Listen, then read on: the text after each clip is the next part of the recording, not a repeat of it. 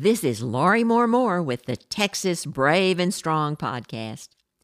Today's topic After the Alamo Fell, a Mexican's eyewitness account. You probably know the often told story of the Battle of the Alamo, which began in earnest on February 25, 1836, and ended on March 6th.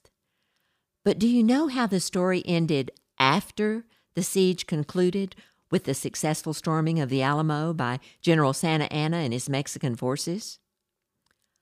On that day, March 6, 1836, a banner, red as blood, flew above the church in Béxar and in the Mexicans' camp.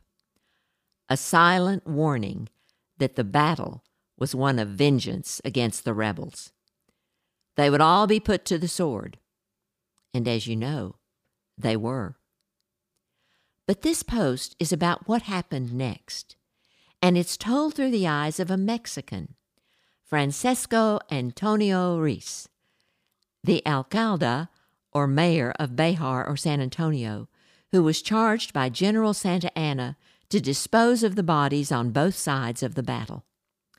There is some speculation that giving the task to Ruiz was punishment. Despite the fact that Ruiz had pledged neutrality in the battle, others in his family, including his father, were active in the revolution on the Texas side. Here is Ruiz's report, and I quote on the 6th of March, 1836, at 3 a.m., General Santa Anna, at the head of 4,000 men, advanced against the Alamo. The infantry, artillery, and cavalry had formed about 1,000 varas, approximately a 1,000 yards, from the walls of the same fortress.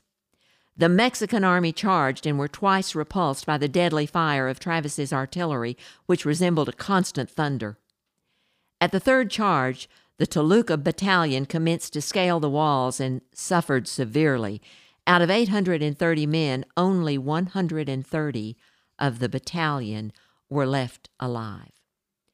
Ruiz goes on to say that as the Mexican army entered the walls of the Alamo, he and several other local officials who had been ordered by Santa Anna to assist with the wounded when the battle ended gathered and started to walk toward the Alamo. His report continues. About a hundred yards from the same, a party of Mexican dragoons fired upon us and compelled us to fall back on the river to the place that we had occupied before. Half an hour had elapsed when Santa Anna sent one of his aides to camp with an order for us to come before him. He directed me to call on some of the neighbors to come with carts to carry the Mexican dead to the cemetery, and to accompany him as he desired to have Colonels Travis, Bowie, and Crockett shown to him. On the north battery of the fortress convent lay the lifeless body of Colonel Travis on the gun carriage, shot only through the forehead. Toward the west end, and in a small fort opposite the city, we found the body of Colonel Crockett.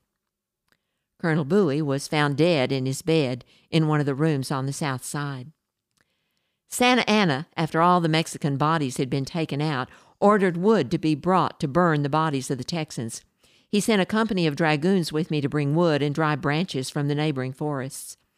About three o'clock in the afternoon of March 6th, we laid the wood and dry branches upon which a pile of dead bodies was placed.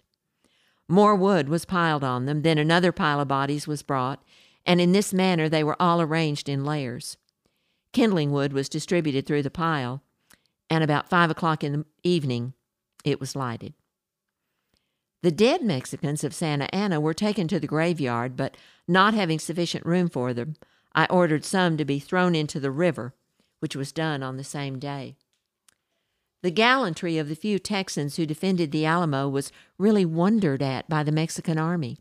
Even the generals were astonished at their vigorous resistance and how dearly victory was brought.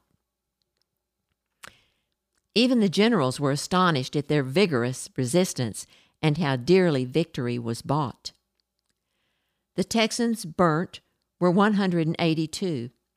I was an eyewitness, for as alcalde of San Antonio, I was with some of the neighbors collecting the dead bodies and placing them on the funeral pyre. Signed, Francis Antonio Ruiz. And so it was that 182 defenders of the Alamo were burned, their ashes scattered to the wind, but their sacrifice and their names not forgotten. They are writ large in the history of Texas.